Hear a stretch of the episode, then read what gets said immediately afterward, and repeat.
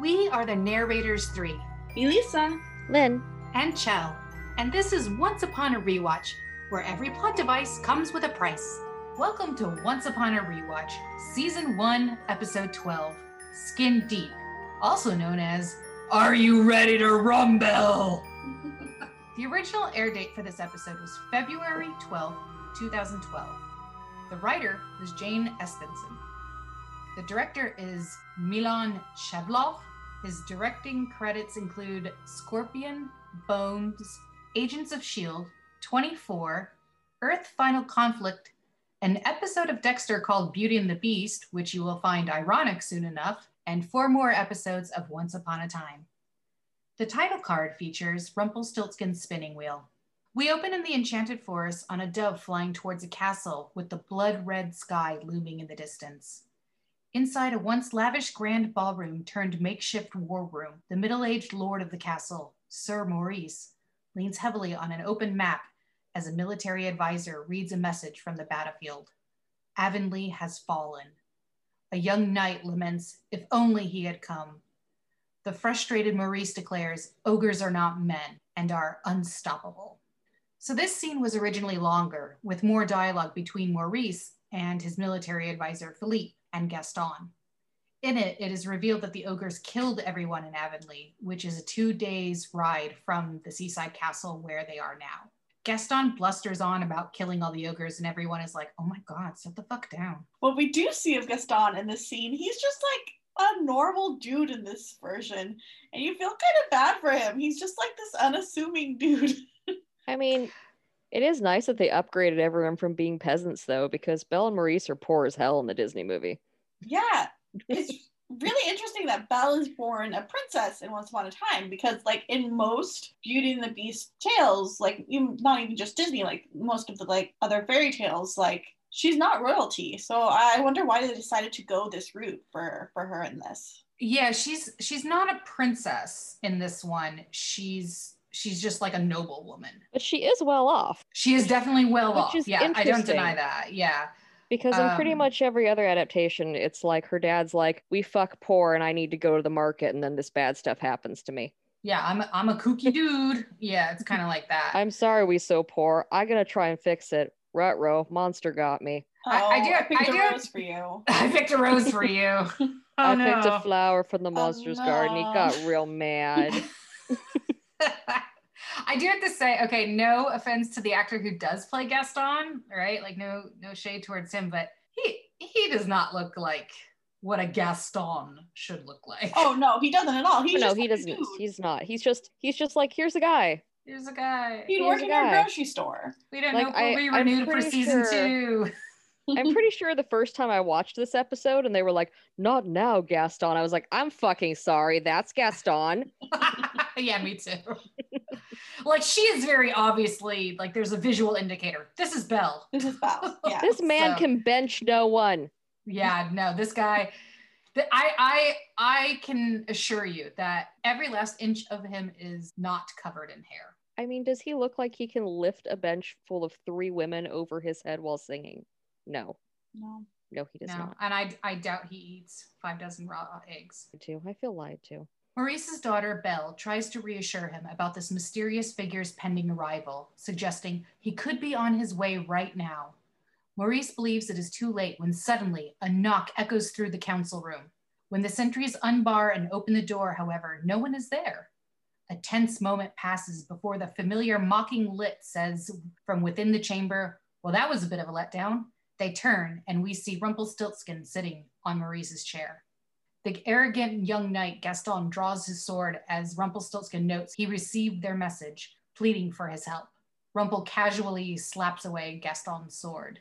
Right here is a, also another small scene that they cut, which I think was a woeful mistake. So Rumpelstiltskin casually saunters over to the table and picks up a book, prompting Belle to kind of step forward because it's hers. They weren't committed to showing the title, but it's her favorite book. And we do see her clutching it in some shots, especially the earliest ones of that first scene. It's her favorite book called Her Handsome Hero. Rumpelstiltskin casually mentions that ogres are only fun in adventure stories, but in reality, they rip off your legs. Belle then asks him if he has ever faced them before.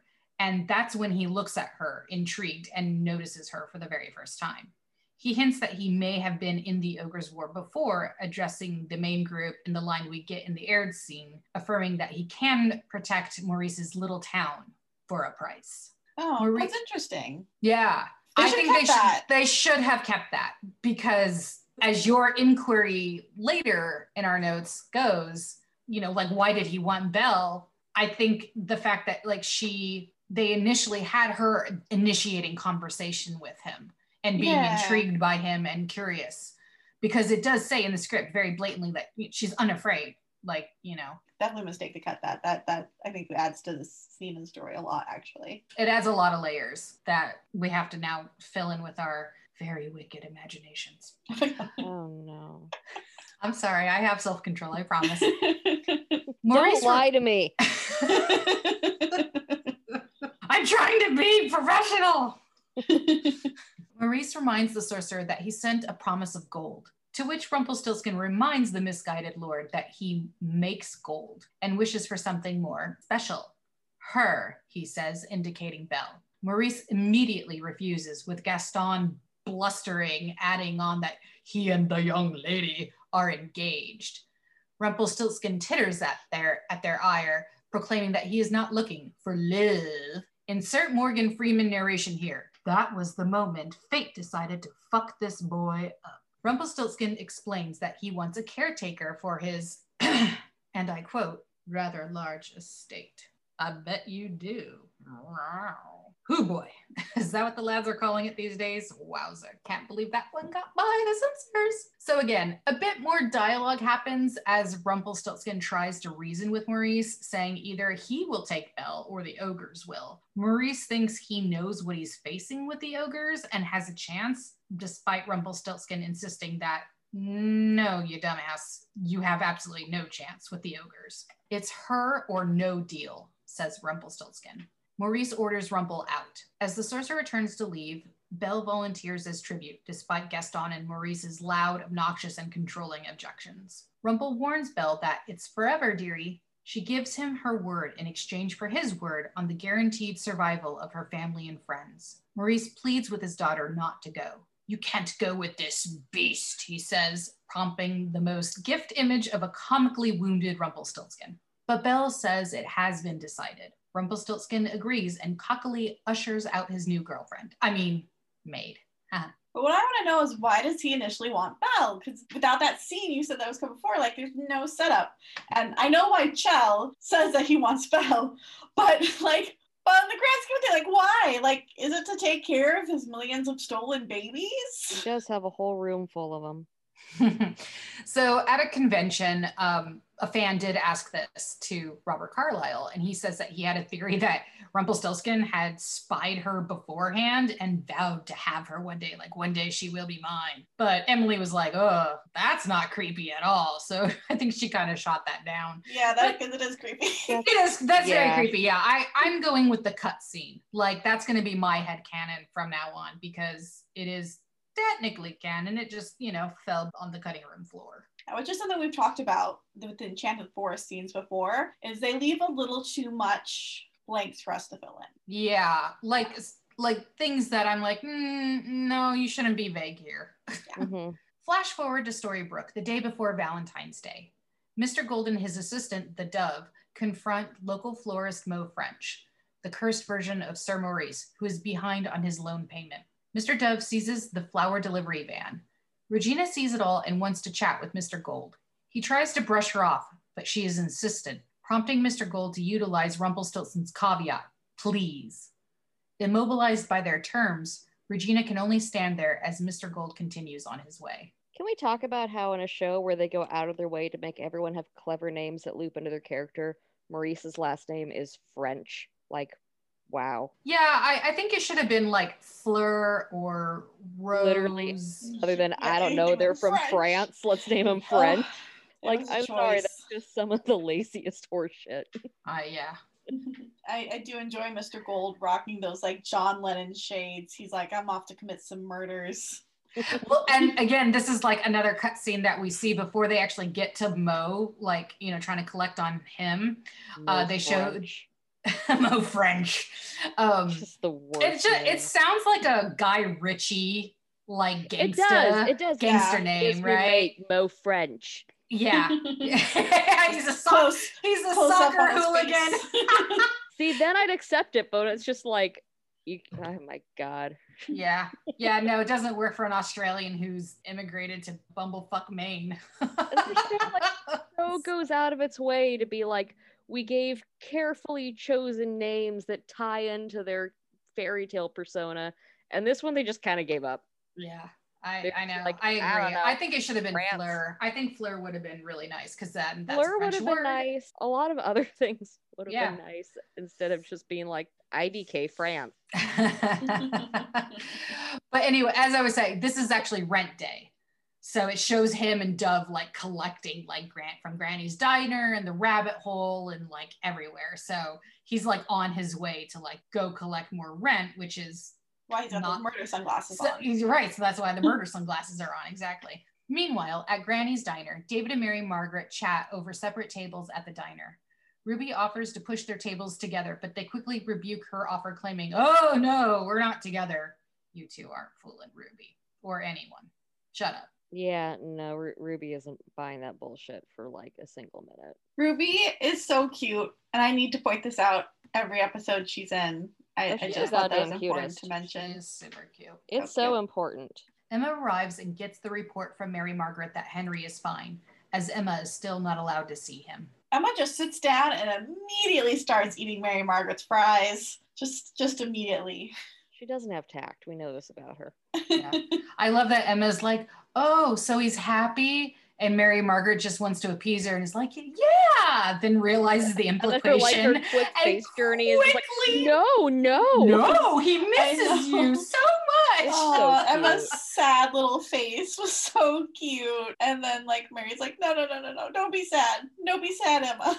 Oh, Mary so Margaret's good. too good for this place. And his puppy dog eyes. I know. Henry definitely gets it from her. Oh, absolutely. And she definitely gets it from Mary Margaret. Yeah. Ashley shows up with baby Alexandra. Sean, her boyfriend, has been working double shifts at the cannery and could not get Valentine's Day off. That's rough, buddy. Also, wow, Ashley just kind of invites herself to Mary Margaret's table, which is, you know, fun. if memory serves, I think this is our last Ashley episode. I don't think they ever bring her back after this. I think this is her only other appearance. Oh, don't make me promises that you can't keep. Yeah, I was gonna say I, I'm gonna be I'm gonna be sad if you're lying to me. I I think it's either this or she has like a silent appearance in like the finale. okay. But I think this is like the only other episode she has, you know, more than 30 seconds of screen time. This woman exhausts me. That's what I have to say about her. Yeah. She exhausts me. Yeah. Overhearing, Ruby invites the whole group out for a girls' night, but no one seems interested. Emma then gets a call from the station. Who the fuck is calling her? Isn't she a one hoss show? I mean, I guess it's a call forwarding system. Never mind. I answered my own question. Carry on. Well, and then she leaves, and poor Mary Margaret just wants to be on her not date. And now this woman and her infant are just here, parked at her table. And it's like, well, that's fantastic. yeah, like you see her and David kind of like trying to like catch each other's eyes, and then like Mary Margaret gets wrangled into like this girls' night out, and he's just like, oh, I guess that's happening. There's like a look of palpable discomfort that passes between her and David as Yeah. Ashley just kind of wedges her way down at the table. Like, oh, I, I guess guess- whatever was happening is not going on anymore. Yes, this is because it. this woman and her baby are here now. I guess that's I That's a guess that's what we have to pay attention to now. No more sly date. Great. Yeah, reading Anna Karenina, and I love that he's all like, I, want, I can't wait to see how it ends. And I'm like, whoa. Well, he's a dum dum. He doesn't know. I know. I know. We next see Mr. Gold entering his large house, a lovely salmon colored Queen Anne. The front door was left ajar. He draws a gun from hammer space or a vase, or I don't fucking know. Actually, it was actually a false bottom of a drawer, but it you don't, it's not obvious. It's So it really looks- not. It It's not. It looks like it came from hammer space. It's like he has no gun and then he has gun and we He all has go, gun. Yeah. And now there is gun. Sure. now there is gun. and creeps to check out the place. It is filled with antiques. Emma shows up, gun drawn, and says a neighbor called and reported Mr. Gold's front door was open. Mr. Gold casually says he's been robbed. When Emma notes this seems to happen to him a lot, Mr. Gold admits that he is a difficult man to love. Mr. Gold's house looks like a house that would belong to the murder of a week on Hannibal. Like that's where the murder took place? No, that's where the murderer lives. The murderers always have real good houses. real good houses, real, real fancy, interesting houses. Real, Isn't Hannibal the murderer? He also has a beautiful house. he That also is- has a beautiful house, but there's other murderers on Hannibal. There's like Oh. the ah. murder. There's like the murder of the week. and then Oh. Hannibal in the background murdering all over the place, being like, I totally don't murder and eat people. I'm just here to help you, Will. I'm, here to help you on these cases. I can help you solve these murders. I am but a humble psychiatrist and totally don't have ulterior motives towards you. Yeah, I quit that show hard because it was too gory. I could not believe that they got away with other all the things that they got away with on network television. Oh yeah, It was impressive, honestly. it's definitely I feel like the most goriest TV show I've ever watched. Yeah. It Yeah. not the goriest TV show I've ever watched, but it's the goriest TV show I've ever watched that was on network television. So Yeah. I've definitely watched gorier that were like, you know, like Showtime or HBO or something. It was just it was Like- just NBC. Go nuts. Nothing nothing fancy. Not even like Mm. an AMC or something. Yeah. Yeah. We quickly cut to the enchanted forest of the past where Rumpelstiltskin is leading Belle through his castle, taking her to her quote unquote room, a dungeon. He locks her in and gleefully walks away as Belle confusedly bangs on the door from inside her cell. He is so fucking proud of himself after he throws Belle into the dungeon. He's just like, Haha, I did so good. It's really funny. We then see an exterior shot of the dark castle, remote and nestled among snow capped mountain peaks. A sweeping shot of the grand room shows some of his prized items the golden fleece, Geppetto's cursed marionette parents, I, for one, I'm glad we get to see those fucking awful things again. a severed hand, and a spinning wheel on a small dais. As Belle carries a tea tray, Rumpelstiltskin informs Belle about her duties serve him his meals, clean the dark castle, dust the collection, laundry, and fetch fresh straw when he is spinning at the wheel. Oh, and skin the children that he hunts for their pelts. Alarmed, Belle drops a teacup. He says this was just a quip. Relieved, Belle bends to retrieve the cup but finds it chipped. He doesn't care, saying, It's just a cup. According to the script, there's been a week between the time that Rumpelstiltskin threw Belle into the dungeon to the time that she's serving him tea for the first time. She also tries to escape, and there's like this gag of her bolting out of a door only to find herself back in the same room. I'm actually glad that they cut that because it really diminishes Belle's bravery and honoring her word. The fact that it's supposed to have been an entire week makes my next point, I feel like, even worse because all I could think was please give this girl some different clothes to do housework in. No one should have to do all this in a ball gown. I know, seriously, she has to be so uncomfortable. This poor girl. It's been a real long time since Rumpelstiltskin entertained like sleepover guests. But she's she's wearing a floor length ball gown. She's definitely got like a whalebone corset situation going. they're boning in that thing. And he's like, do the thing. And it's like, no, give her new clothes. In Storybrooke, Mr. Gold wants Emma to leave, but she needs to know more. Upon the threat of his own arrest for obstruction of justice, Mr. Gold tells her the thief was the florist whose van he just seized because Mo defaulted on his loan. Emma goes to pick up Mo for questioning when Mr. Gold foolishly opens his mouth and says, Sure, if he doesn't find him first, because huh, bad things tend to happen to bad people. Cautious, Emma wonders if that was a threat, but Mr. Gold insists it is merely an observation. Gold, you idiot. You know better than to say anything damning in front of the 5 0. Your emotions are getting the better of you, and you want to commiserate with the one person in town that you respect, but she isn't on your side yet. Get a hold of yourself, man. That's all I have to say about this. Back at the Dark Castle, some weeks have passed since Belle first arrived.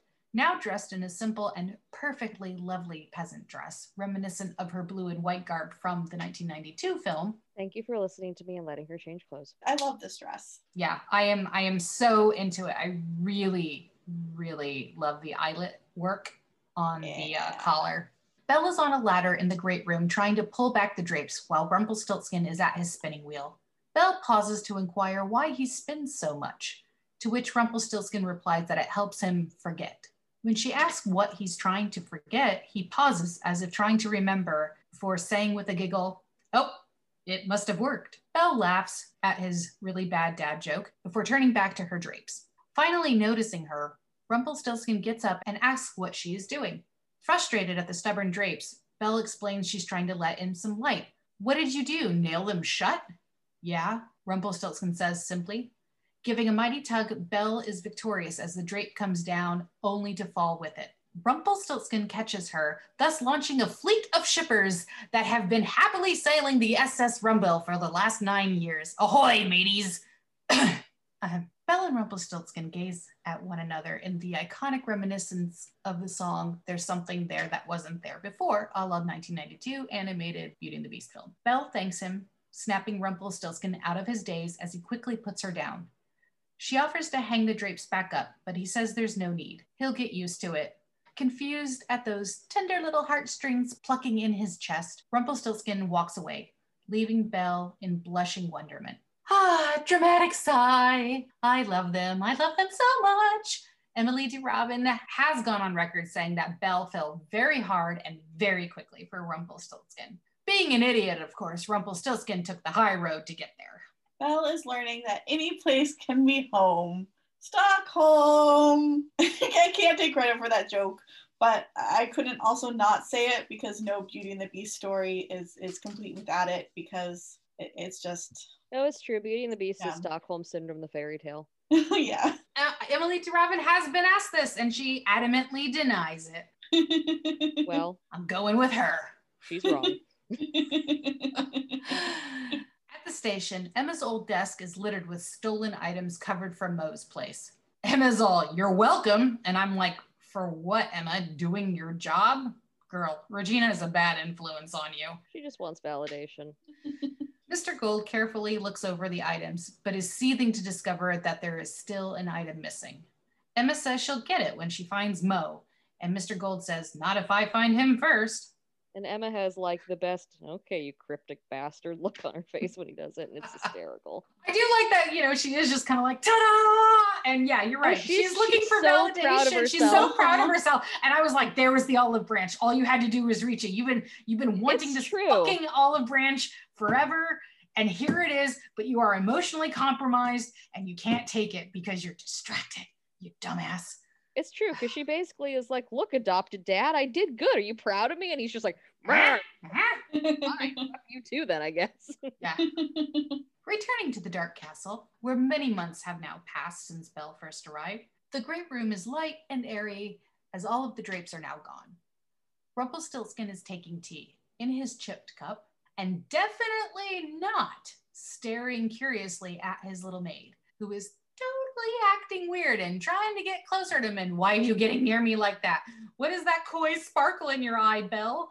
He backs away, relieved to see that she just sits atop the table.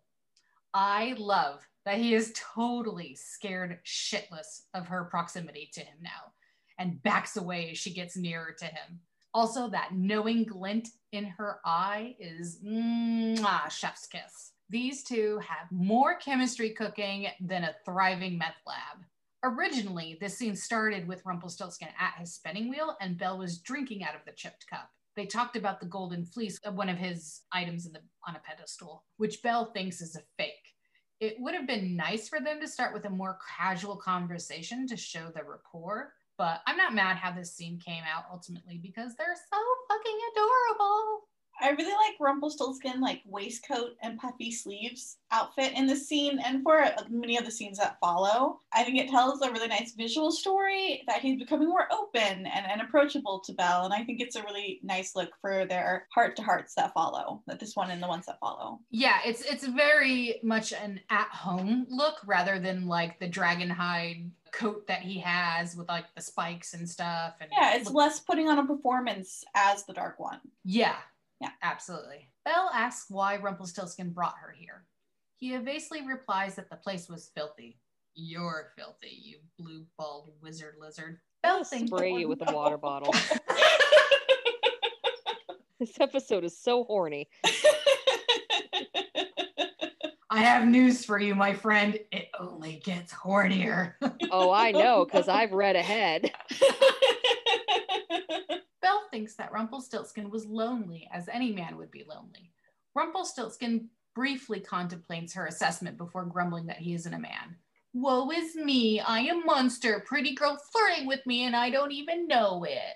As she has had time to look around the castle, Belle has noticed children's clothing in an upstairs chamber.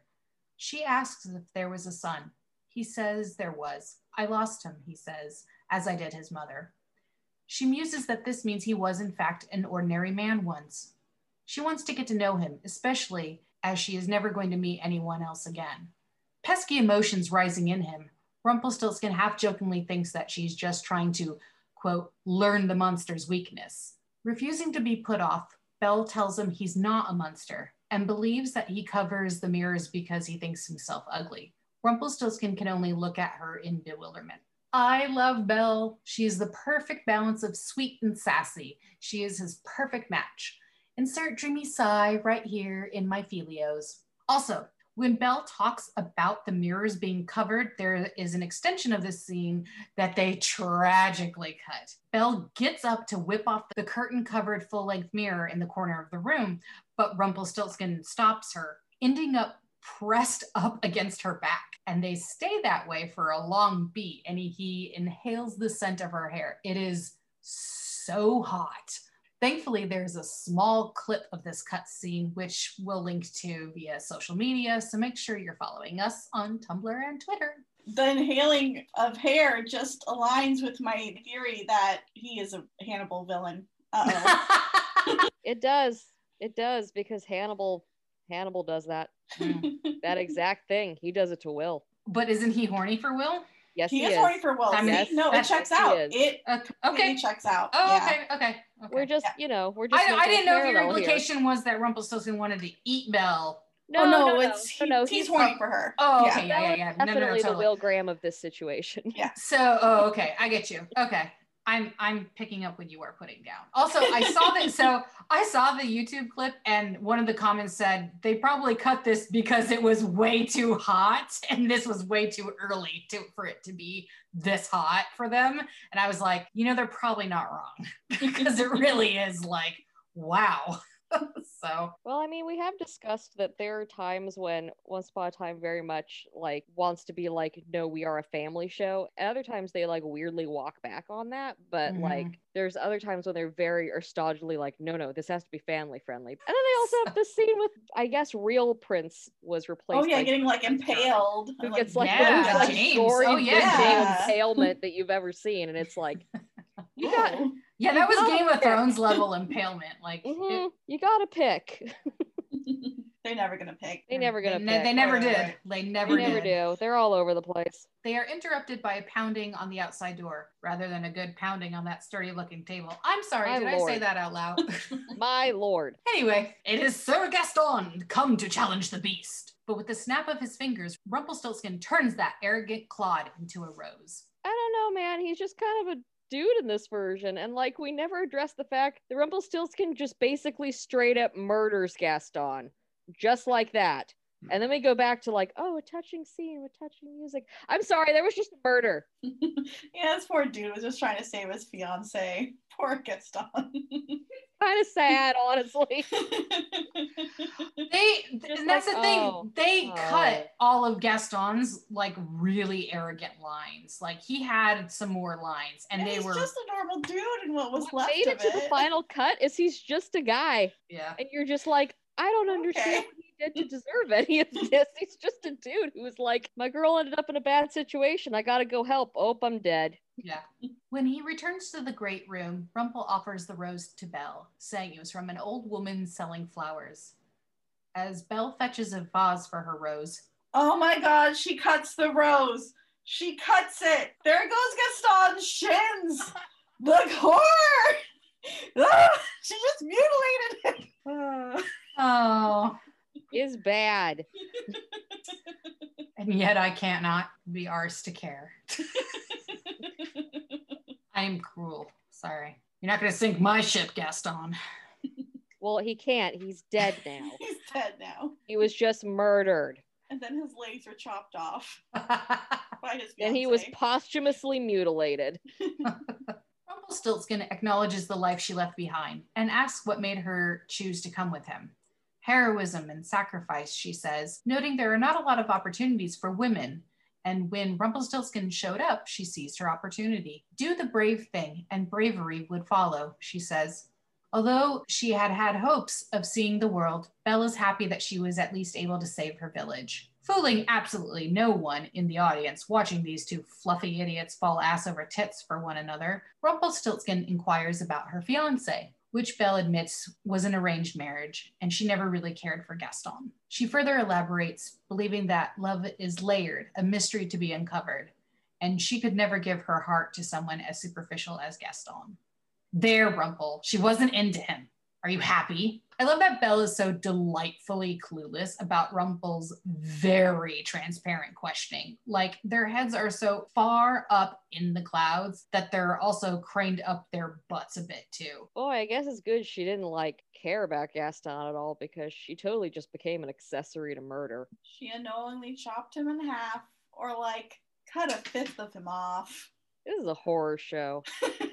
This is a Hannibal episode. I was just gonna say, so it is a Hannibal episode. This is a Hannibal episode. This is the So- secret pilot to Hannibal. Uh, for those of you who didn't know, They got the better graphics later as Hannibal went on. So originally, Belle begins the next scene with some dialogue about missing her father and him needing her because he isn't a young man anymore, and we're supposed to see Rumpelstiltskin getting punched in the feels. Okay, so pretend that happened. Here we go. Belle gently nudges Rumpelstiltskin about his son. Rumpelstiltskin makes her a deal. He tells her to go to town and fetch some straw, and when she returns, he will share his tale.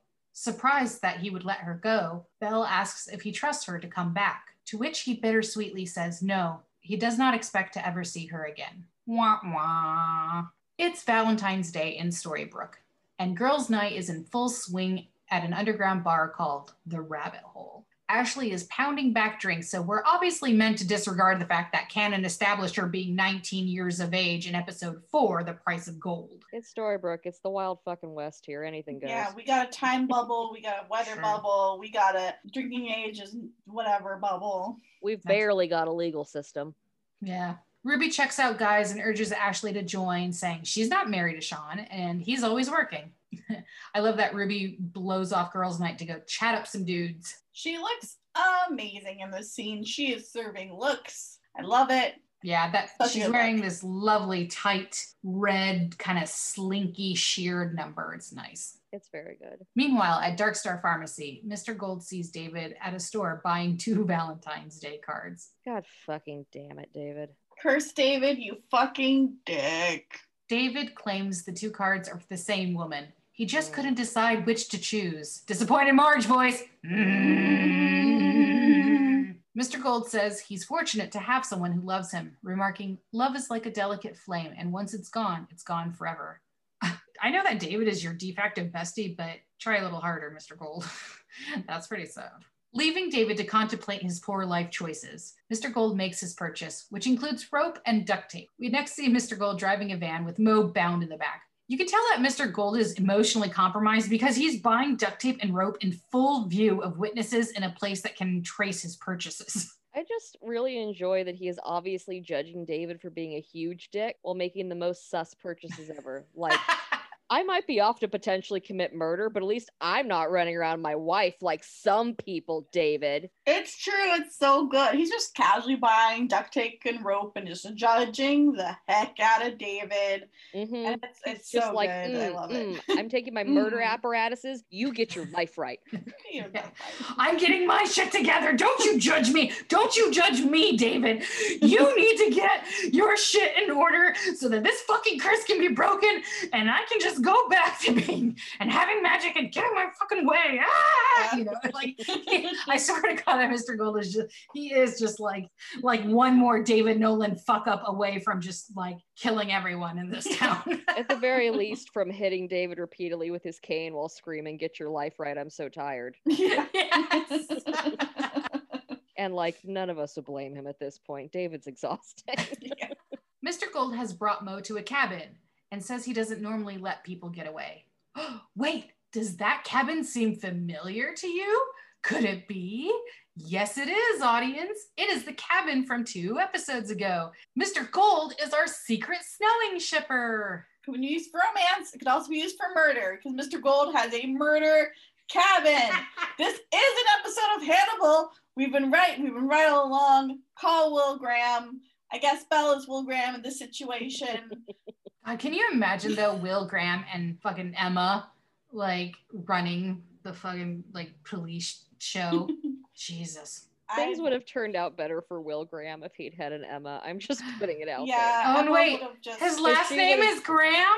His Yep. last name is Graham. Oh. I just hurt myself. Oh. Oh. But yeah, Will's life would have been way better if he had an. Emma. She would have just punched everyone trying to use Will. there. She would have found, she would have gotten wind of Hannibal and she would have been like, oh, hell no. And she would have probably shot him in the second episode. Yeah. Yeah. Because she's not gonna like covert like whatever she was doing and like with uh, fucking Inspector Gadget Sidney No. last last episode. She just would have shot him. She just would have Yeah. been like, "Fuck, shoot now, questions later." Yeah, she would have been like, this man is a murderer and he is clearly using you. And I'm very attached to him. His name is Graham. He has all these dogs. Dogs and wolves are kind of the same. I don't know. You I gotta to protect, protect this him. boy. He also has the softest, curliest hair, and I love it. He it. does. He I does. do love Hugh Dancy. That is I Hugh Dancy, him. right? That is, it is is Hugh Hugh Dancy. Dancy. Yeah, I love Hugh Ugh. Dancy so much. Soft, soft, damaged Hugh Dancy. I love mm-hmm. him. Claire Danes is a lucky, lucky woman. It's a I mean, very, that's the very cutest pretty damn couple. couple. Let's be real. Yeah, they are super cute. that is the cutest damn couple.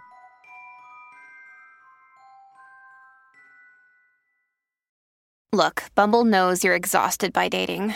All the must not take yourself too seriously and 6 1 since that matters. And what do I even say other than hey? well, that's why they're introducing an all new Bumble with exciting features to make compatibility easier, starting the chat better, and dating safer. They've changed, so you don't have to. Download the new Bumble now.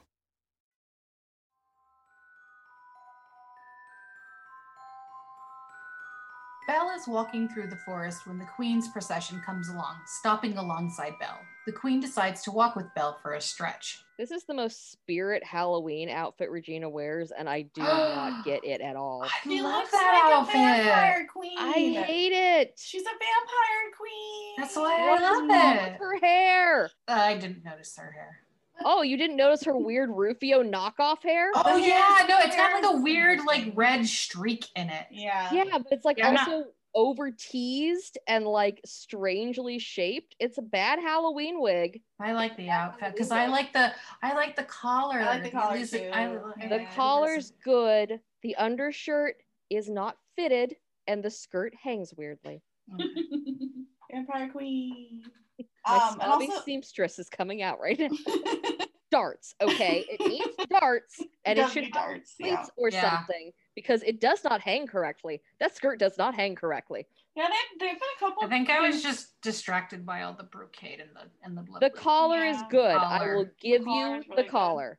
I will give you the collar. They don't always have the costumes fitted right on this show. Specifically on Lana, we've seen it a few times on Lana that her fits have been weird sometimes. Like this very much looks like it was originally intended for someone who was like of a larger and taller stature than her, and they at the last minute were like, "Uh, no, you'll do," and crammed her on it because it does not fit. She's small. Elisa knows she's met her. She's, I mean, she was taller than me, definitely taller than me. I'm 5'1, I'm very short. But I'm taller than She was very small. But I got to fist bump her. It's a good moment.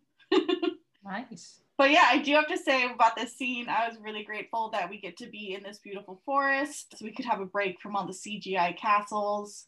Yeah. Um, because it's just, uh, it's once again, it's such a shame. I know it's, I know it's a budget reason. I know they had to do, and it's a quick and dirty fix to these lavish fantasy locations. But, uh, I Just more things happen in the forest then. yeah, these shots like here, like the shots of Belle and Regina, are are beautiful in the forest. Really nice. So Regina probes a bit and determines that Belle is running from a master and lover. Belle admits she might love her employer, but something evil has taken root in him. The queen says that it sounds like a curse, revealing that a kiss born of true love could break it. Yet another scene that got truncated due to time, which makes me a touch sad because I think there was some important dialogue, albeit a bit heavy handed with the whole beast allegory. When Regina says, but no kiss happened, she also goes on to say, which is a shame because it's possible that there is a good man there and it's the curse that is the beast. And Belle interprets that as the curse, aka Beast, having both her and Rumpelstiltskin captive. Also, it keeps me up at night. It really truly does, wondering how the fuck did Regina even know about Belle if all the mirrors were covered? If this ever gets explored in later seasons, I can die happy. But I am not lying when I say this is a huge plot hole mystery that sincerely bothers me. And this, like me reading the script, did not explain it at all. And there is a lot of plot hole, retcon, character assassination levels of bullshit in this show to keep me up at night. and this is like number one. Secondly, look, I'm a card carrying member of the Rumbelle fandom, but I hate that Belzal. I could love him wishy washy when we all know she is tits over ass for him. Like, just blarg, I say, blarg! Maybe she knows about Belle because Belle's father was just like, there's a beast, he stole my daughter, and like running to all these people for help. And we went to like a fellow kingdom and went to the evil queen and was all like, my daughter was taken. And then she was like, oh, who by who? And then he was like, Rumpelstiltskin. And she was like, oh, haha, I have one on you now. I mean, if if it is following the canon of the original Disney movie, then yeah i i could definitely see that. you know i hadn't thought of scream to the high heavens about it. Yeah i okay. That makes a lot of sense. you know he loves his daughter and maybe the the you know the danger has passed. He would go to other kingdoms to be like hey you know and gaston's missing right? Hey I, you know this evil guy has my daughter. I, I need help to get her back. So could be there. Could have gone to good old queen regina Maybe they essentially had the tavern scene, except it was Regina in place of Gaston doing the slow down, old man. Who has Belle? God, I yeah. wish we had that.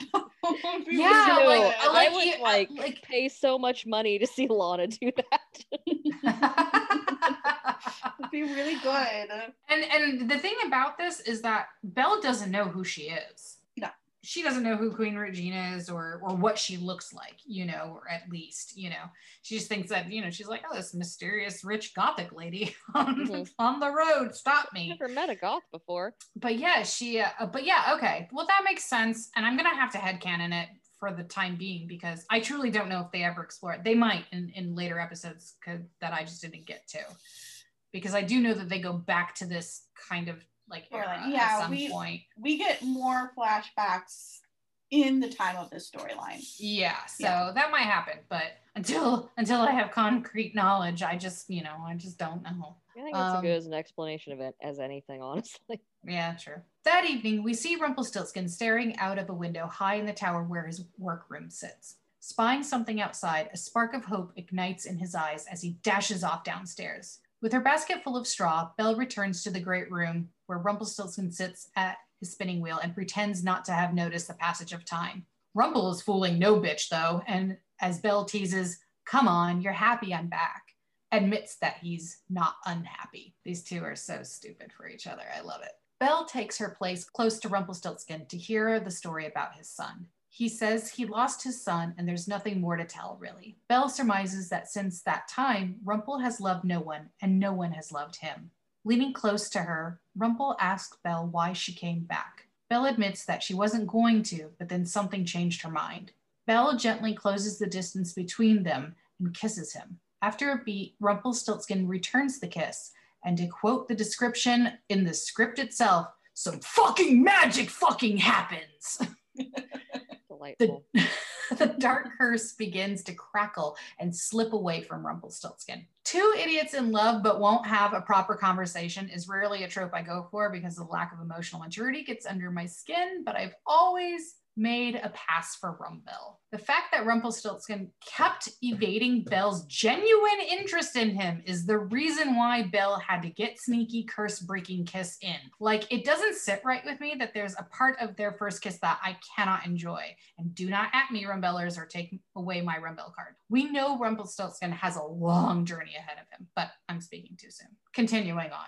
Giddily, Belle makes to embrace him, urging Rumple to kiss her again, adding, Any curse can be broken. The sweet moment is instantly over as Rumpelstiltskin leaps back, his curse intact as he aims an accusing finger at her, demanding to know who gave Belle this information. As Belle stammers to respond, unsure of Regina's identity, Rumpelstiltskin sees his hand, still the color of human flesh, and marches over to the mirror, pulling down the drape from its surface. He shouts at an unseen Regina, thinking the queen has aimed to turn Belle against him anyone who doesn't know about Regina's whole mirror thing is going to think you've lost your freaking mind yelling at yourself in the mirror and saying you're talking to the queen. You'd be like, who, who, who, who's the queen? Rumple is is she, is she here? Is it you? Am I am I talking to the queen right now? Is she in the room?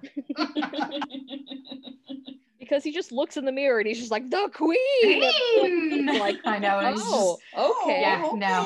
Is it, you, Rumple, or are you the queen? I mean, you know, a little bit.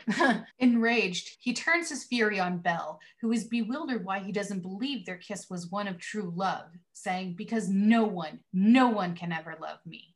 He tosses her back in the dungeon. You unimaginable blockhead. What is wrong with you? That kiss had to be born of true love because it worked. It means she loves you. True love's kiss is not a one way street. Love has to be in the other person's heart for it to work. And you know that. I just, uh, I want to blame the writers. I really do. But Rumple Rumpelstiltskin really is just this much of a fucking self-loathing idiot. And yeah. he has no one to blame. Like all he had to all he had to do was explain about Bae. All he had to do was tell her the story and how he acquired the dark curse and and why and a Baelfire. And Belle, being the reasonable, logical, level-headed girl that she is, would have been like, "Oh my gosh, that's really hard for you like she would have totally understood oh yeah he has to keep this curse in order to you know do this hey i like books let's start reading books let me start researching it's just that you know he's been walking against the wind you know for a few hundred years now so i don't fucking i'm just you're a fucking idiot Rumpelstiltskin. Yeah, he's a he is a self sabotager. He is oh, hardcore self sabotager. Hardcore. He need he needs some hardcore therapy. And I mean beyond Archie. He is beyond Archie. Yeah. Archie can only do so much. Archie can only do so much, exactly. Back in the murder cabin in Storybrooke, Mo wants to explain, but Rumple chokes the man by pressing the end of his cane into the floor's throat. He says he wants to know where it is and who told him to take it. Mo says he needed his van. Mr. Gold beats him with the heavy handle of his cane, and the man says, It wasn't my fault triggers Mr. Gold into a full blown rage as he continues to beat the man, saying, You shut her out. You had her love and you shut her out. She's gone forever. She's not coming back, and it's your fault, not mine. You are her father. Honestly, I think this scene disturbs me more than Rumpelstiltskin going into rage mode on Belle and throwing her into the dungeon again because the line she's gone forever and she's not coming back is like a bucket of ice water to the gut like no matter how many times i have seen this episode we then flash to Rumpelstiltskin in full berserker rage quit mode, smashing everything in the great room of the Dark Castle with his old walking stick from before the curse. Then we flash quickly back to the cabin where Emma has arrived on the scene, grabbing Mr. Gold's cane and demanding him to stop. I should note here that Emma knew to come to the cabin through a series of cut scenes, first with David in the pharmacy and then with Mr. Dove. Also, they had to edit Gold beating the crap out of Mo because it was looking more like an episode of The Sopranos than a family friendly network show. it's pretty brutal. It's pretty brutal. Like this is an episode of Hannibal, man. Mr. Gold is gonna kill that man. He's gonna shove that cane down his throat, and then Will Graham's gonna walk in here and be like, "This is my design," and figure it all out. And look really cute while he's doing. It. And look very cute while doing it. Flashing back again to Rumple's destruction of things in his castle, the tea service and crockery meet a violent end as he smashes them against the wall piece by piece until he reaches the chipped cup. He pauses, contemplates it before placing it on the table and walking away. Meanwhile, at the rabbit hole in Storybrooke for girls' night or Galentine's Day, oh boy. Ashley tells Mary Margaret she needs a be at home with my guy night. It's called date night, Ashley. Ugh, Yeah, whatever. but she dumb. I know. She's wearing taupe and it just makes me sad. I don't She know where to start with what makes me sad about Ashley. Oh, Ashley. She is at home with the baby all day while Sean is constantly working. Mary Margaret says she understands. Being in love with someone you can't be with is a terrible burden. Suddenly, Sean shows up at the bar, taking a break from work, gives Ashley a bouquet of roses before getting down on one knee to ask Ashley to marry him. She says yes, and everyone cheers. Hooray, Ashley, your 15 year old child bride is here. It was nice of him to stop playing Fortnite for this.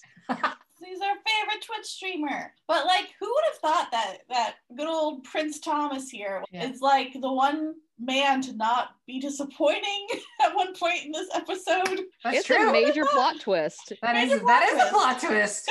Yeah. Major plot twist. The 15 year old is the non disappointing man in this episode. Yeah, that was that was a that that was a very nice bouquet of roses that he gave to her, and that was a that was a nice ring. Yeah, and he had to work, but it was kind of cute that he's like, I've got a break and I ran here to, to do this. Like I was like, all right, all right, all right, you got me, kid. You got Al- me, Although kid. I do I do have to say, like you know, he's like, I got you know 15 minutes left. If you want to go for a ride, it's not much for a date. She's like, it's the best date, and I'm like, ew, you know, because Their bar is Oh, super no. low. The bar is super low I at didn't even point. put that together. I know, sweetheart. Oh. I didn't. I wish I didn't. I mean, Oh, they're no. teenagers. Yeah, that's Yeah. true. Yeah. After Ashley leaves, Mary Margaret stands outside as David pops in and says, How's girls' night? He then gives her a Valentine's card. She opens it and it reads, Catherine, I woof you. God fucking damn it, David. Mary Margaret deserves better than this. David, you big fucking tool. I I shouldn't uh. I, I I didn't write it in the description. I'm gonna go ahead and tell you guys this. There was a, a like a massively cut scene, right? So he followed the girls to girls' night. And he was actually in the bar. No. Yeah, and Archie grabs him and like pulls him into like his booth, and you know he he figures out fairly easily, I think, what what's going on and stuff. So Archie's like kind of ca- semi counseling him and stuff, and but also kind of like this is my off hours, you know, as well. Poor Archie. Yeah, Archie. Well, that's Archie even doesn't gross, have off hours. But I'm also sad we didn't get more Archie because I miss Archie. We haven't seen him for like four episodes. He's been Yeah. gone forever. yeah, he's been gone for a while. It's really sad that they keep yeah cutting his uh, his uh, scenes. But yeah, so David had actually followed them and was like there, like, That's gross. covertly watching. Right. I'm kind of glad they did cut oh, that. Yeah. That- that makes it even creepier then because like when he shows up mary margaret's like are you checking up on me and he's like kinda so then it's like even Kinda. creepier if it's like yeah. i've only been following you for the last three hours Yeah, exactly. Yeah, because because Mary Margaret does go with Ruby over to Billy and like the rest of those guys and like talk because that's like when we see her join Ashley, who's like you know being kind of like mopey face, you know, at the start of like this scene, like going like I should have a you know guy home at night with I don't know fucking date night with her man. I can't even remember what she said because it was so stupid. But you know, like it was like Mary Margaret coming back to the table and she was like Mhm. you know, talking with those guys and stuff. And that doesn't mean that she was like, you know, into them or flirting, but you know, of course, David's like looking over there being like, oh, what was you know like he's not fucking married Yeah. Right. Uh, And I poor think he- David. I Uh, think he like rationalizes that on his own, you know, like he's like, oh, I shouldn't be, you know, I'm, you know, yeah, I don't know. I'd have to look at the script again. I don't want to though. My eyes are going crossed. i don't i don't know i stand. I'm just disappointed with him and his life choices. yeah. Oh, for sure. I stand by my statement that I made, I don't know, three episodes ago at this point, where it's like, Charming is the best. Charming is the best, and I love him. But at this point in the show, Storybrooke David, I can't. He makes me angry, and I want to kick his ass. Yeah. yeah. Charming would never. Charming, would never, Charming and would Mary never. Margaret deserves better. Yes. All right. Too good Well, for this place. Back to this scene so that way I can get it the fuck over with. Ugh, I hate this. Fair. It's it's bad and rough, so let's get Yeah. through it. David apologizes and tries to hand her the other card. No. Deject- Gross. uh, dejected, Mary Margaret tells him that she. I just had a thought pop in my head. I just said, "Sorry, it's not for you. It's for your sister wife." oh God. I no. mean, that's pretty much what he does. well, and she's from the show Big Love, And she's from Big Love. So there you go. Anyway, Bye. Dejected, Mary Margaret tells him that she used to believe that if two people were meant to be together, they would always find a way. But if this is their way, they need to find another one. She advises him to go home to Catherine. David vows he is not going to give up and they will find a way. Then he fucks off back to his wife. This poor woman is trying to hold onto dignity, and this dill hole is just making it into a double dare obstacle course for her every fucking time. What happened to tomorrow, David? Huh? That was like weeks ago now. You know what? Go woof yourself, chump. Like, David, if you want to be with her, there is a thing you can do. It's called actually leave your wife. Like, if you don't want to be with your wife, don't. It's so frustrating. He's being so scummy. Like, does divorce not exist in Storybrooke or what? As the paramedics wheel Mo into the back of the ambulance, Emma tells Mr. Gold that he is lucky he did not break anything Mo needs. Mr. Gold says she has a funny definition of lucky, to which Emma retorts that Mr. Gold has a funny definition of justice. Emma asks who Mr. Gold was talking about when he was telling Mo he, quote, hurt her and what happened to her. Mr. Gold refuses to cooperate and makes to leave, but Emma arrests him. I Yeah. want to add that I do find it deeply hilarious that he is shocked that she's arresting him. Yeah. Like she didn't just walk in on him assaulting a man, and like she isn't the goddamn cops. It's Like? I think I think because like mentally he's all Rumpelstiltskin right now. Oh, for sure, but it's just and he's like he's like goes funny. to fuck off and then yeah then it but then and like, she's like, like, "Bitch, you're under arrest," and he's like, I, "I'm what? I'm what now? Me? right and but then like the last minute he's like oh right oh right Oh, that's right. Oh, that's I right, did we're- break the law. we're, we're you, playing you this go game to jail for this." No. yeah we're playing this game I forgot I forgot that's right And Oh, Emma's yeah. just like, "Motherfucker, what is your problem?" it's like oh yes I'm sorry I'm it's like oh I'm sorry I was miles away like fucking literally. Back in the past, an eerily calm Rumpelstiltskin enters Belle's dungeon cell and tells her to go. He turns away from her and says he doesn't want her anymore. She gets up to leave, but stops and tells him he could have been free and happy if he had just believed someone could want him. He denies it. She calls him a coward, but he claims his power means more to him than she does. She sees right through his translucent bullshit, saying he doesn't think Belle could love him. She tells him he's going to regret his choice, and all he'll have is an empty heart and a chipped cut. I cry, you dumb piece of shit. This episode should just be called Men Being Disappointing. I am really glad that Belle tells him off here and just tells him like it is because this poor gal, this poor gal. The next day, in Storybrooke at the station, Emma tells an incarcerated Mr. Gold that she still owes him a favor. She offers half of her pastrami sandwich. Scoffing, Mr. Gold says that when he does decide to redeem the favor, it'll be more for a half a sandwich. Regina shows up with Henry and tells Emma she can have 30 minutes with Henry in exchange for a word with Mr. Gold. Emma takes it and leaves with Henry. I think it's so cute that Mr. Gold is like, bring me back a cone. Like, I know I go on a lot about Gold and Emma, but this really gets overlooked a lot in the fandom. And I think they have something special in season one. Even here, that convivial way he delivers that line is almost like, there are no hard feelings on my end, Emma. I am going through a thing. And you're just doing your job. Go be with Henry because that's important, even if it does trap me with this bitch. Also, Henry is just so fucking cute in this scene because he just comes up and she's like, "Hi, Emma," and you can see Emma's whole face journey before she's just like, "Fine, you son of a bitch, you have a deal," and walks off with him. Yeah, it's adorable. Emma's just like, I see you bribing me with Henry Regina, but damn, I can't say no to this little face. You got yourself a deal. And I love that Mr. Gold, who is has been actively avoiding Regina for weeks now, he's not going to like. He doesn't even protest. No, he's like, 'Cause no, he's like, you have He's this. been like the biggest cheerleader for Emma go spend time with your boys since this thing started. Yeah. So he's like, he's not gonna get in the way of her getting an opportunity No. to spend time. And with I him. love him for that. I really do. it's very sweet. Regina finally has Mr. Gold as her captive audience. He still flexes his caveat, telling her to please sit, forcing Regina to take a seat just outside of his cell. Mr. Gold says when two people both want something the other has, a deal can always be struck. He asks Regina if she has what he wants, which she affirms. Mr. Gold is nearly buzzing with anticipation for this mysterious possession. When he asks Regina what she wants, she requests him to answer one question and to answer it simply What is your name? He claims it's Mr. Gold. Every moment I've spent on this earth, that's been my name. Regina says if he wants to return what is his, he will tell her his real name. His expression changes to a familiar smirk to choke out one word Rumpelstiltskin. Ah, the transformation from the grouchy, misanthropic Mr. Gold to the manic, all knowing gleam of Rumpelstiltskin is pure fucking genius of Robert Carlyle. What a goddamn gift he is to this role and to us.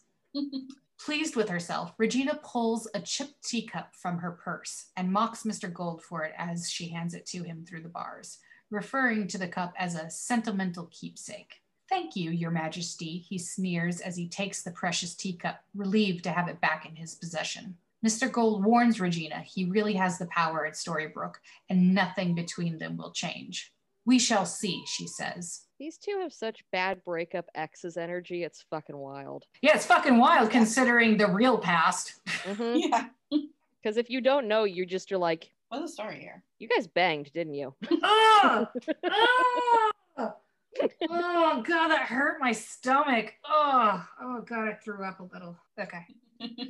Back in the Enchanted Forest, the Queen shows up at the Dark Castle and says she has a request concerning a mermaid. Regina's hair is doing something here I'm very concerned about. She looks like the bad monochrome art you'd see in the 80s at hair salons. She has some hair this episode. It's I love good. a Pete Nagel art. Damn it. What she you know what I mean. It's what she looks like. yeah, I know, I know. and I was like, what what year are you trying to make this be exactly? I was again, I was way too distracted by gorgeous black brocade. Oh no, her outfit Oh, her outfit's gorgeous. good in this scene. It's Yeah. Oh, this outfit is good. It's only the hair with Yeah. which I take issue because it is some 80s ass hair. Rumpelstiltskin isn't dealing today and doesn't want to talk. The queen asks if he's angry with her. He says her little deception failed and she'll never be more powerful than him. He tells her she can keep trying, but she's never going to beat him. She asks if it's about that little girl I met on the road. She cannot even remember the maid's name. When he says her name was Belle, the queen tells Rumple that she had nothing to do with that tragedy. Tensely, he asks, What tragedy? The queen explains after Belle returned home, her fiance was missing, and due to her association with Rumpelstiltskin, no one else wanted her. Her father shunned her and shut her out. A tiny spark of hope flares in Rumple as he guesses Belle is in need of a home. Regina laughs at Rumple's weakness for Belle, further explaining that Maurice locked his daughter in a tower and had her cleansed by clerics with scourges and flaying. She claims Belle threw herself off the tower and died. Shocked, Rumpelstiltskin orders Regina to leave. On her way out, the queen notes that the place is getting dusty and that he should get a new girl. Get the fuck out of my house! Rage! Rumpelstiltskin takes the chipped cup out of its place in the built in hutch and places the delicate thing on a pedestal reserved for the most prized pieces in his collection before he begins to sob. Back in Storybrooke, Regina goes into a special access area of the Storybrooke General Hospital and heads downstairs. She hands a nurse a rose and asks, Has anyone been in to see her? This is a big gay power move, Regina, and I love it. I know I thought that too. I was like, oh, so smooth, Regina. Are you are you are you doing thing? Right? Like I was just like, oh, oh. I think it's especially funny because you know that that nurse is supposed to be Nurse Ratched from One Flew Over the mm-hmm. Cuckoo's Yeah. Nest, and you know they just came out like last year with that Nurse Ratched TV show where they made her a lesbian. So I say, hey, in which she is gay as hell. in which she is gay as hell. Uh, so there I you just- go. I love it because I love the woman's just like, oh, oh, what's this for? And Regina's like, I know how hard you work. Wink. And it's like, oh, I oh, know, Oh. I know, man. Where big gay power move. I know. Why can't I find like a big gay power move lesbian? I don't wife. I want a wife. I want a wife who gives me a rose because she knows how hard I work. And by work, I mean, of course, you know, cooking dinner and being a housewife. I mean, it's pretty awesome. Shut up. How dare you rub your fucking fairy tale love in my face? Sorry. All right. Okay, here we go. we saw we. The nurse tells Regina, not today, not ever. Regina goes down a creepy hallway, opens a small slot in a door, and looks inside, where we see Belle locked up in a lonely cell as Regina peers smugly and creepily through the slot in the door. End credits. Regina, you're a. Until I know exactly how you even knew about Belle, I just cannot get over this. Flames on the side of my face, breathing, raging, full Madeline Kahn mode. Ugh, okay. But we discussed it. It was crazy old Maurice. That's Crazy true. That's old true. Maurice. Crazy old Crazy old Maurice. Maurice. Maurice. It is. You know, I'm just gonna blame him because fuck him. Yeah, no Fuck one him. prosecutes harmless crackpots like Regina. Like Regina does.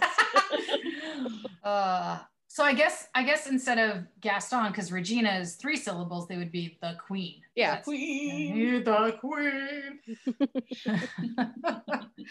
okay, someone write it. Okay, so this is obviously a well-beloved episode, not only for the Rumbellers within the fans, but the cast as well. Robert Carlyle and Emilie de Ravin have both stated how incredibly proud they are of this work, like not just in the context of Once Upon a Time, but in their respective television careers. Also, they never fail to give a shout out to the fans and their characters and each other every February 12th, the anniversary of Skin Deep's air date. So Very cute. it's very cute, and they are just as hardcore shippers as the fans are. So my hats off to them because they really made it work. No, this is this is the episode that I know really did draw in a bunch of new Once Upon a Time fans. Um, I I think this is what really sparked the fandom, especially for a fandom that had kind of disappeared a little bit um because everyone was pretty down in the dumps uh, understandably so after Graham's death. Like I remember being, you know, Tumblr during this time period and just seeing blow up with with everyone excited about this ship and and and and this is an example of when this show gets their whole like what a twist. Bet you weren't expecting that vibe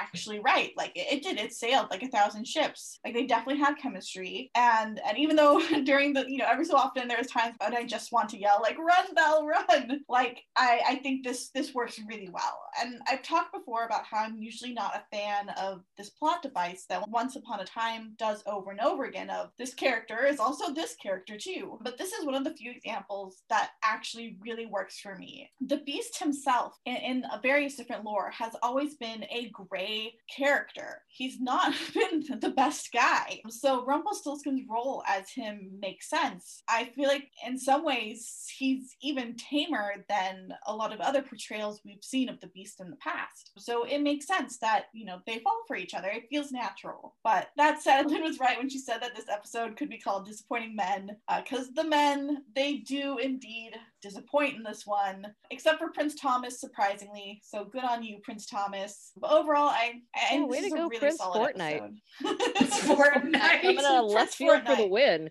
I know. But yeah, this this is a, this is a good one. I get it. I, I get that this is this is the one that I think reignited a lot of love for Once Upon a Time fans. It brought in new fans. It brought in it gave some fans like something new to root for. Um, because I think this is this is a rough time for the show. Um, Graham Graham's gone, and like we've talked about on the past few episodes now, David is not charming right now, and he's not making good choices, and it's Also, hard August to. has been introduced. August Yeah, they introduced- it's- they needed to launch another ship, like and bring in another dynamic Yeah. because because snowing right now is hitting some bumpy rocks. I mean, and we know that. I mean, we're confident that you know they'll they'll be okay, but That doesn't mean it isn't just like fucking hard to watch. this yeah, one. It's exactly. watch It's right it's, it's yeah. you know it's hard to watch This exactly. man basically just actively ruined this woman's life. Right. So we needed we needed this this this new romance, this bit of romance. With any Beauty and the Beast tale, you're like, oh girl, I don't know if this is a great situation. Um, but I think they do a good job of of having Belle, you know, show show show her strength and show her strength of character. She doesn't really let herself be controlled by him and plays well against him. Um, so I like that. Yeah. So, according to Jane Espenson, the episode was originally going to be about Rumpelstiltskin intentionally choosing power over love, but it evolved into becoming about his deeply rooted insecurities that that no one can love him. So, and and what all three of us know is insecurities. I don't want to say like they're not all insecurities usually stem from like a, a grain of truth, you know, or like a grain of, you know, like a like a like a trigger point, you know, Yeah. you know, trauma of some sort, or you know, whatever that trauma is. Yeah, without Yeah, giving anything big, yeah, like, there like there's- set up for why Rumpelstiltskin would feel this way. Yeah, exactly. Now, did he overreact? Yeah. I would say yes. I would, because, like, as I said, all this fucking moron had to do was be transparent to Belle. Like, he, you know, he underestimates her intelligence and doesn't trust her, you know, to have empathy for his situation, you know, because he does not have love for himself um, or empathy for himself. You know, he does not, he does not exhibit self compassion. He doesn't think then that he is worthy of it had he told Belle his whole story, I mean, not like, you know, all the details, but, you know, just like the, the Baelfire stuff and why he has like this dark curse and stuff, you know, he could be like, you know, I, I get it. Like, you love me and I love you, but we can't, like, we can't do this kind of thing. Yeah, that's a that's a I feel like a trope just not only gets used often once upon a time, uh, often in basically every TV. Oh my God. Every, every just- TV show, just book, everything. just communicate right it, like right the lack of emotional intelligence Yeah. and it's a trope that like it, like i said it, it normally gets under my skin. I don't write that way and i don't and i don't like reading that kind of shit. I don't like you know taking that kind of crap because i usually just like oh my god fucking asshole just fucking talk to the person. But for them it works because it's just you know i mean and it goes into the whole beauty and the beast dynamic as well and i don't know. It's okay. I can still vent about it but I'll, i give it a pass. All right. Um, i'm gonna go ahead with my fun facts and then we'll we'll do costumes All right. so the house used for Mr. Gold's house is the Charles Murray residence. It's a historic building in New Westminster. Um, it is a Queen Anne revival style mansion constructed in 1890 for a local designer and artist. The scythe we only glimpse on a pedestal in the Dark Castle is based on the Slayer scythe from Buffy the Vampire Slayer. Oh, nice. Yeah. That's a nice nod. Yeah. Yeah. They're like, hey, Jane, we see you. We love that you're writing this episode. Here we go. Other relics we see but aren't specifically named here are the Holy Grail, Excalibur, Cupid's bow, Wonder Woman's golden lasso, and other stuff I can't mention because spoilers. All right, so costumes. It always makes me shake my head and wonder why the first outfit we see Belle in is her yellow ball gown. Like maybe there's a specific reason for this that I've yet to know because we get a flashback to that. But my only guess is to be a visual indicator that this is supposed to be Belle. That was my Um, best guess too, yeah. honestly, is that they just wanted to be like, look, it's Look, Belle. It's Belle. It's Belle. Belle. You can tell by her yellow dress. Because she's fancy. She's not supposed to be fancy yet, but it's Belle. Yeah. So uh, Belle's blue outfit, on the other hand, is my favorite rendition of this classic Belle outfit. I love it and I want it. I got to throw some money at someone and get that outfit made, and then make Ariana be my Rumple. also, that lovely traveling cape is divine, and her shoes are from my favorite shoe brand, Fluevog. Oh, I don't know what those shoes are. Yeah. I, I, I, I challenge you both to go onto the Fluevog website and not No, I'm poor. yeah, I still don't own a pair. They're not like Louis Vuitton, but you know, they're not Keds. I love Belle's blue outfit, um, her traveling cape as well. That's like green tones. Uh, it looks gorgeous, looks gorgeous in that green forest background. Um, but Belle overall is usually really pretty costume wise. For most most of the shows, she gets really lucky costume department wise. I think they one of the usually best do. wardrobes, absolutely. She has a great wardrobe. Rumpelstiltskin always looks slickably, magically delicious. I mean, those tight leather trousers, it's no wonder why Belle fell for him. But we see him in his signature rich, earthy browns and deep gold and reds in this episode. Um, and then, of course, Mr. Gold is in his signature sexy black. So there you go. I'm not thirsty for Rumpelstiltskin like Chell. It's it's her man, and, and we all respect that. But I do really like that red waistcoat blouse combo we talked about earlier. I think it looks great on him. Um, it's it's one of my favorite Rumpelstiltskin costume pieces. I just think it's it's really nice and it's really soft. Um, it's a good look. It makes him very dashing. for me, Regina looks super hot, and I just want all of that black brocade in my wardrobe. And I hate that. I love how hot she is because she was yet again pissing me off in this episode. They always distract me with her hotness. They do. I like that Queen Regina's purple coat actually makes an appearance again in this episode. Although it looks black, um, because of the coloring in the CG castle, but it's actually the same undercoat as as um, True North. So Is really it? interesting. Yeah, it's the same I undercoat. didn't even the- notice. and you can see how the color shifts in these CG environments because things costume pieces will read completely different, but they'll be the same Ah, piece. Yeah, um, yeah, it's really interesting. Those really muted tones um, in the CG. Yeah, I didn't even. I, I saw your note and I was like, oh wow, really? Yeah, but it's a it's such a great look. It's a fantastic silhouette. You know, the hair is not as good in this episode as it as it was last time she wore it, but but overall, still she still looks amazing. Um, and Ruby looks great as always. Um, Ashley wore taupe, and that's all I'm gonna say um, about that because I. hmm, I mean, Ashley is kind of taupe. Yeah, Yeah, just taupe yeah. for this person. She Yeah. is. Like if her personality was a color, it would be taupe. So it's Yeah. kind of fitting. and I love the coat Mary Margaret wears um, after her girls' night uh, when really. David breaks her little heart. It's like a it's like a really deep, really deep like magenta. It's like a Um, plum color, and I didn't think it really fit her. Like I was, I mean, not, I mean, no, no, no, excuse me.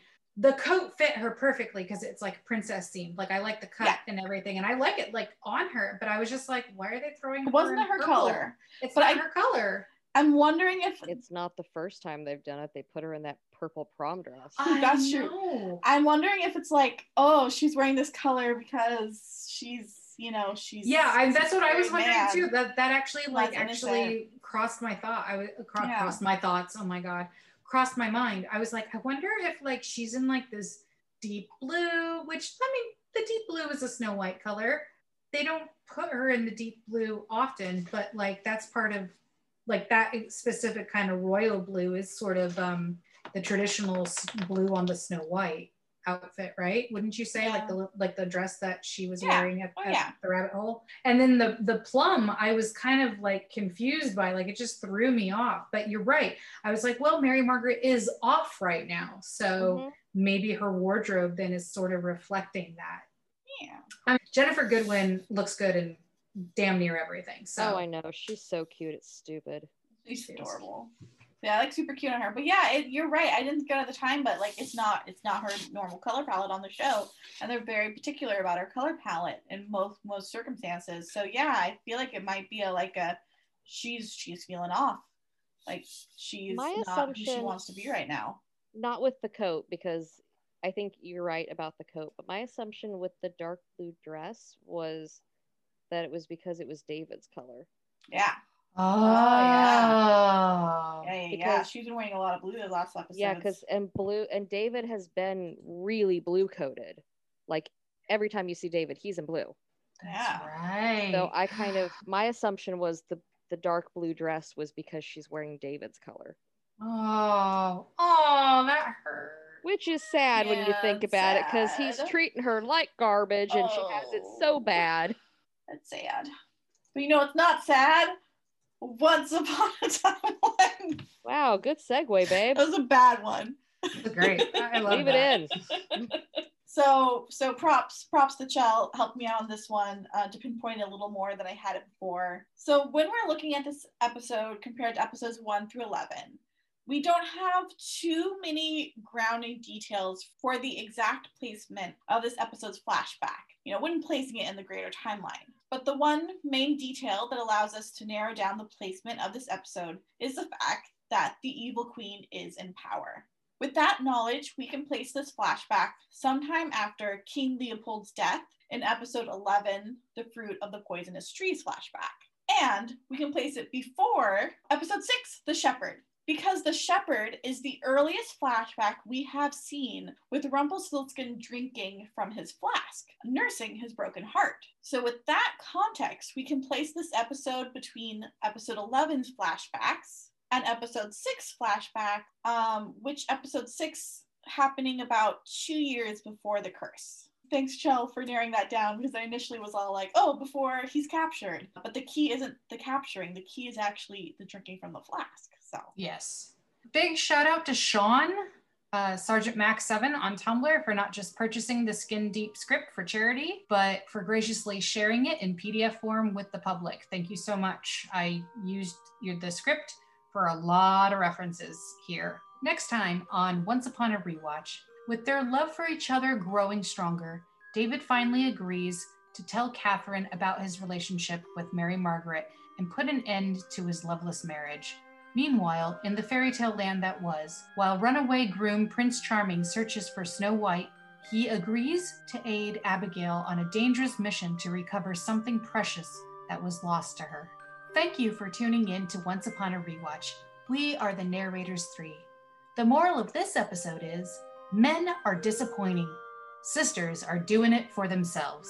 You can find us on anchor.fm slash once upon a rewatch, on Twitter at once upon rewatch, and at Tumblr at onceuponarewatch.tumblr.com.